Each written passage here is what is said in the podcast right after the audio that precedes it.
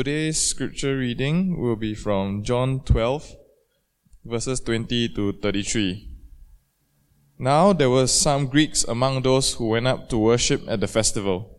They came to Philip, who was from Bethsaida in Galilee, with a request. Sir, they said, we would like to see Jesus. Philip went to tell Andrew.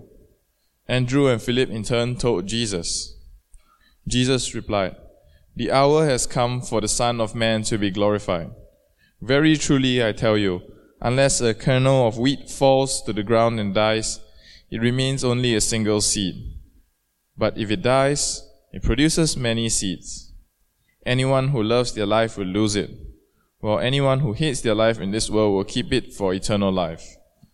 Whoever serves me must follow me, and where I am, my servant also will be. My Father will honor the one who serves me. Now my soul is troubled, and what shall I say? Father, save me from this hour? No, it was for this very reason I came to this hour. Father, glorify your name. Then a voice came from heaven. I have glorified it and will glorify it again. The crowd that was there and heard it said it had thundered. Others said an angel had spoken to him. Jesus said, This voice was for your benefit, not mine. Now is the time for judgment on this world. Now the prince of this world will be driven out. And I, when I am lifted up from the earth, will draw all people to myself. He said this to show the kind of death he was going to die. This is the word of God. In the name of the Father, of the Son, and of the Holy Spirit. Amen. Good morning, brothers and sisters. Today is the fifth Sunday in the season of Lent, a season where we especially remember and reflect on the suffering and death of Christ. This morning's text invite us to meditate on what Jesus did for us and what it means by following Christ our Lord. The event in John chapter 12 verses 20 to 33 take place in Jerusalem right after Jesus' triumphant entry, close to the feast of Passover, and in the period leading up to his crucifixions on Good Friday.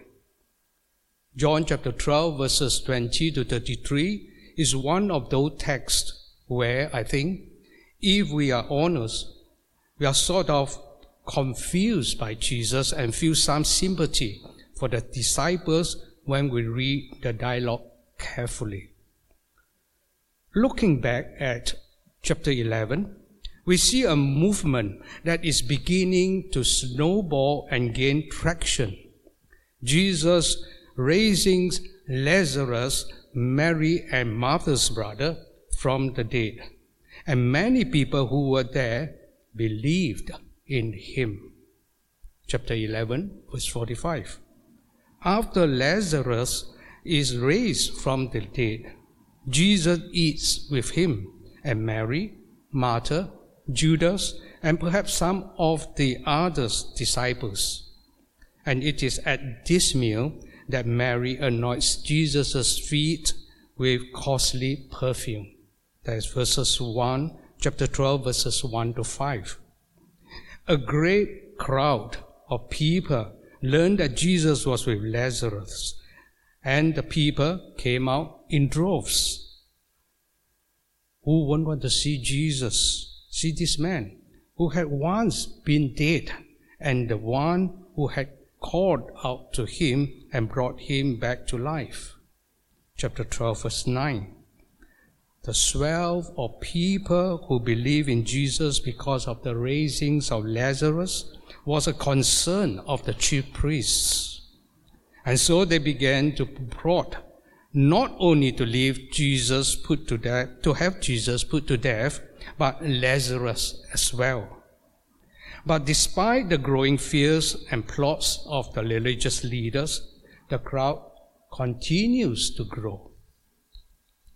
The great crowds of people that had come to the festival heard that Jesus was going to be there, and they took branches of palm trees and met Jesus as he came into Jerusalem.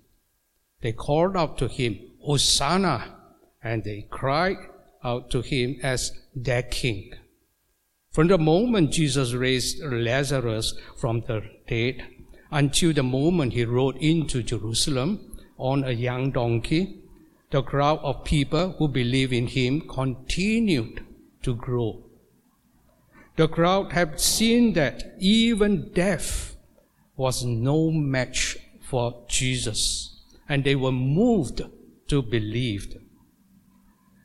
They saw amazing things, and they believed in him.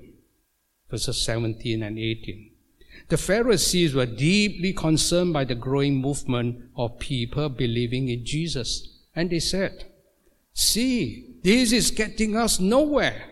Look how the whole world has gone after him. Verse 19. And here is where our passage begins in verse 20.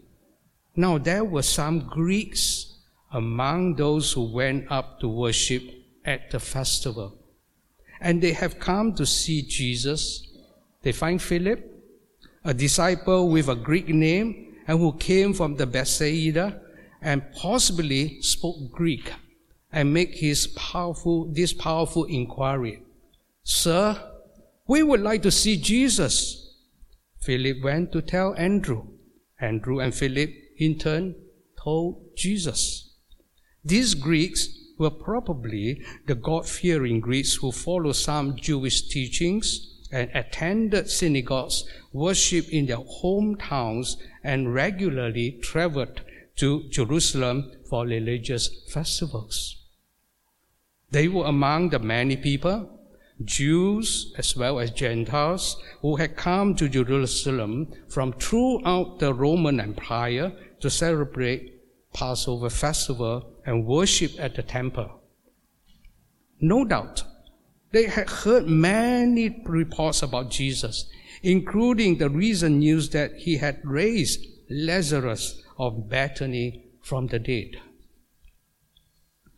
As soon as Philip and Andrew tell Jesus that some Greeks have come to see him, Jesus begins a difficult teaching filled with tensions and reversals. What was the need of this Greek? Salvation. What was the solution? Jesus' sacrificial death on the cross.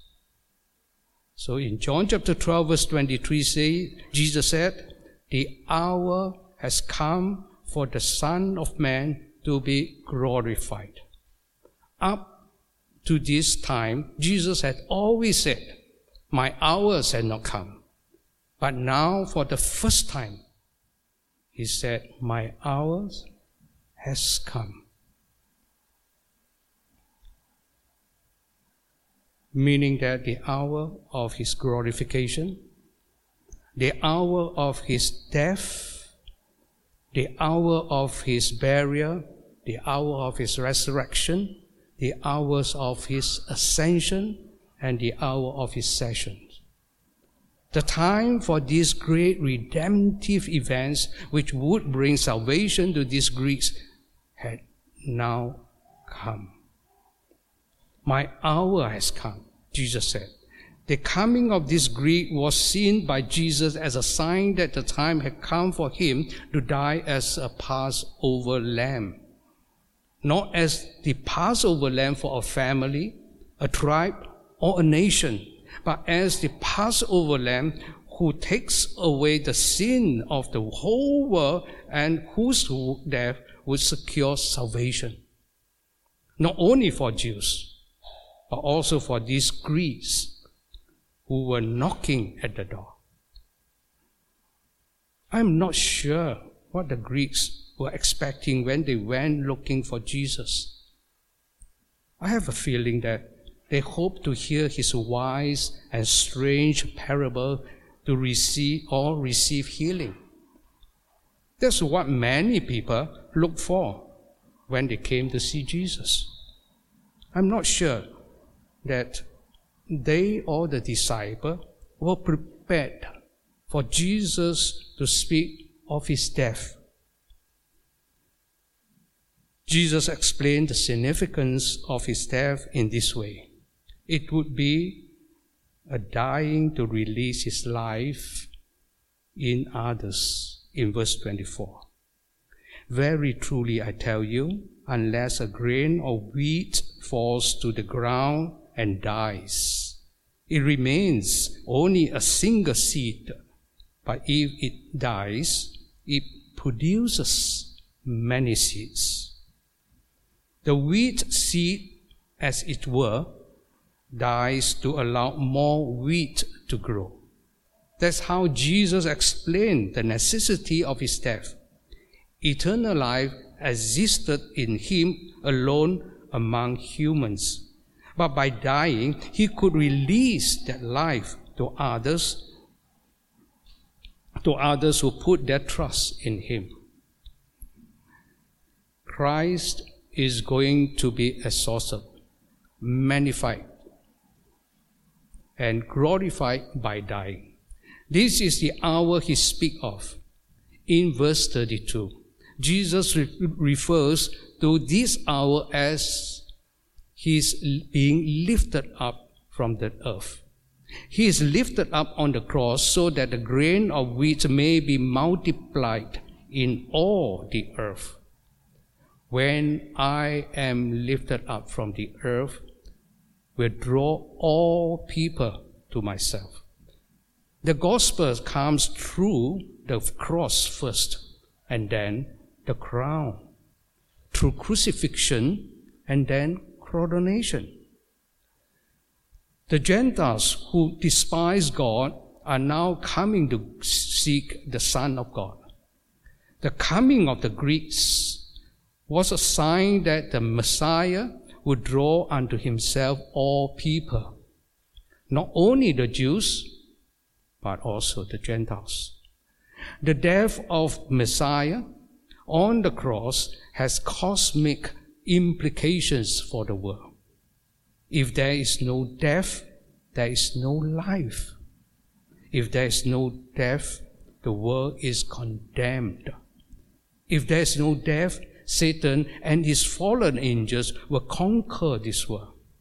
If there is no death, the seed of the serpent will crush the seed of the woman. Verse 25 Anyone who loves their life will lose it, while anyone who hates their life in this world will keep it for eternal life. That is what Jesus was about to do. He was to lose his life so that others might gain his life. But now it's also a truth about the, his followers. What does hating our lives mean?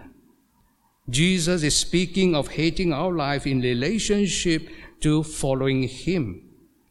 He says that if there, we are to serve Him, we are to follow Him. Jesus is saying that to hate our life is to not allow anything we do to hidden, to do, to, to hidden us from living to God. It means to devote ourselves completely to doing the will of God rather than seeking our own will and desires. But if they weren't willing to die, to self, and to follow Jesus, then they would miss out on receiving eternal life. Many people confronted with the claim of Jesus on their lives choose to ignore him. They won't want to give up their lives to follow Jesus. They want to be free to do their own things. That's what Jesus is talking about here. The choice is to follow Jesus by believing and trusting in Him and following His commandments, or to keep on rejecting Him. The former brings eternal life. The latter means eternal death. Verse 26 Whoever serves me must follow me, and where I am, my servant also will be. My Father will honor the one who serves me. Jesus sees us as his servants. He has work for us to do. It means following him as disciples, doing what he has commanded us to do, walking in his steps. In that way, we will be where he is, in the place he wants us to be in this life and the next. If we are faithful in seeking to serve Jesus, God the Father Himself will honor us. Verse 26. God honors all those who honors His Son, those who live for Him. Conversely, God will not honor those who have rejected His Son throughout their lives. That is the truth about Jesus that He reveals to the Greeks. But now it's also become a truth about Him, about them, and about us. Jesus' self revelation is always a confrontation. He says in verses 25 and 26, in essence, My dying for your salvation is also my design for your imitation. If you want to see me, and are you prepared to become like me? This is what happens. Do you mean it? We wish to see Jesus. Do, do we mean it this morning?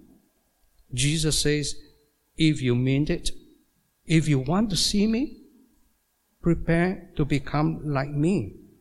Prepare to follow me on the road that I am going on. So Jesus begins with truth about himself. The hour has come for the Son of Man to be glorified. And this will happen by the grain of wheat falling into the ground and dying. Then he makes a truth about himself, a truth about his followers. Jesus' heart was troubled at the thought of becoming a sin offering. He say, he even says, Father, save me from this hour, which is to be understood and translated as an exclamation point and not a question mark. This is similar to his language in Gethsemane. Mark chapter 14, verse 36 Take this cup from me. Yet he realized that the very purpose of his incarnation was that he would die for the sin of the world in the fullness of time. He came for this hour. He knew that if he did not die, no human being could have forgiveness of sins and enjoy eternal life with God. Despite the unrest in his own heart, Jesus knew that God's will was that he should die and bring glory to his Father to redeeming both Jews and Gentiles, whom God loved from all eternity from the world. He prayed about his situation, saying, Father, glorify your name. Verse 28. In other words, Jesus was praying Similar words as Mark chapter 14, verse 36. Yet not what I will, but what you will. The Father speaks from heaven, firmly confirming that He will be glorified with the lifting up of His Son. In verse 28. The people who stood there thought that the angel was speaking. Some said that it thundered. They were wrong on the account of what had just transpired. It was not an angel speaking, nor was it thundering. It was rather God the Father speaking and saying in essence, This is my beloved Son. In his death, I am well pleased. This is the irony of the cross. The cross is an instrument of torture and disgrace. As he went to the cross, Jesus was beaten, mocked, stripped, and humiliated. The cross was not just designed to execute, it was designed to humiliate. The irony, though, is that the cross becomes a means to glorify God. Jesus explained to the crowd the significance of what have just happened. Jesus said in verses 30 and 31, This voice was not it was for your benefit, not mine. Now is time for judgment on this world. Now the prince of this world will be driven out. The voice from heaven had authenticated Jesus' whole message and ministry. The crowd was meant to hear it. The cross will be a judgment on this world. The death of Jesus revealed what's wrong with the world. When the world exercised judgment on Jesus by sending him to the cross, it judged itself. When Jesus comes to the world and the world rejects him, it reveals what's wrong with the world. In the murder of Jesus, evil is exposed in its most extreme form. The worst about us is revealed. It exposes our deficiencies. The cross is a judgment on the way the world thinks, on the values of the world on the way the world knows and thinks. That's why there is no hope for those who reject Jesus, because the cross is a judgment on those who reject him. Next, God's judgment will fall on Satan, the prince of the world. When Jesus was glorified, lifted up on the cross, Satan was dethroned the death, resurrection, and exaltation of Jesus mark the end of Satan's dominion and brings his defeat. The defeat has already happened. It's just that the clock is running out.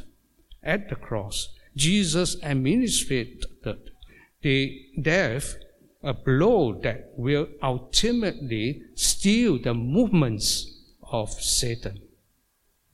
Jesus foretold his coming crucifixion as he would be lifted up on a cross to be crucified.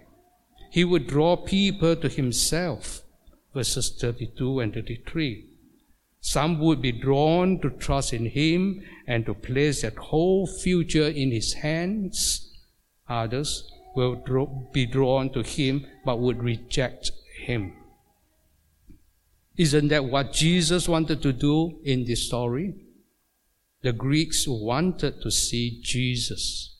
But Jesus didn't want them to see him the way he was at the moment. He didn't want them to see him preaching to thousands of people and miraculously healing scores of the sick and suffering and being worshipped by hosts of disciples. He wanted these people to understand the purpose of his mission. Jesus said these words in Jerusalem on the week of his death, which means that in just a few short days, he would be lifted up onto a cross outside of Jerusalem. And there, as he bled and agonized and died, that is when he would draw all people to himself. That is where these Greeks could see him. That is where Jesus' followers could look on his face. That is where the world would gaze upon the Son of God on the cross in the middle of the death. Let me close by asking you uh, to examine yourself, uh, your own life, especially during this season of Lent. To see Jesus is not just to look at Him, which is what those Greeks presumably wanted. To see Jesus is to enter totally into his way of thinking, to understand why he had to suffer and die and rise again. Like the grain of wheat, Jesus had to let go of everything, including his own life, in order to bring life to himself and many others. In the process, both he and we will be transformed.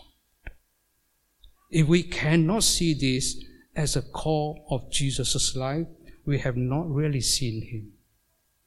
But Jesus goes further and says we must have the same way of thinking. Again in verse 25. Anyone who loves their lives will lose it, while anyone who hates their life in this world will keep it for eternal life. And if we want to be close to Jesus, we have to walk his way. Verse 26 Whoever serves me must follow me. And where I am, my servant also will be. It means walking with Jesus all the way to Calvary, wherever that happened to be for each of us. Are we ready for that? Are we afraid to let everything go? Is Jesus asking too much? Let us have no doubt. Jesus himself was afraid, deeply afraid. Verse 27 Now my soul is troubled, and what shall I say? Father, save me from this hour. It is clear that it is the prayer Jesus would like to pray. Hebrews chapter 5, verse 7 puts it graphically during his earthly life, he offered prayers and appeals with loud cries and tears to the one who was able to save him from death. Letting go did not come any more easily to Jesus than it does to us. But after this prayer, when he sweat blood in fears and trembling, he was able to say, Yes. Though he was God's son, he learned obedience through what he suffered. And as a result, he became the source of eternal salvation for all who obey him. Hebrew chapter 5 verses 8 to 9. As Jesus himself said at the end of today's gospel passage, verse 32, and I, when I am lifted up from the earth, will draw all people to myself. Lifted up refers to both the cross and to the glory of the Father where we are invited to follow. So let us today learn to see Jesus, the Jesus of the gospel, the Jesus who let go of everything for us and who invite us to be with him all the way. Let us pray for this courage and his trust in his Father, that the life and happiness and fulfillment we all long for is in the letting go and letting God. Amen. I would like to end with praying the collect of the fifth Sunday of Lent. Let's pray.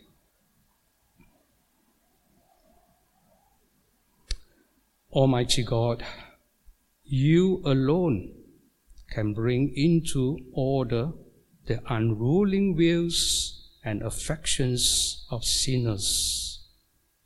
Grant your people grace to love what you command and desire what you promise. That among the shift and varied changes of the world, our hearts may surely there be fixed where true joys are to be found. To Jesus Christ our Lord, who lives and reigns with you and the Holy Spirit, one God, now and forever. Amen.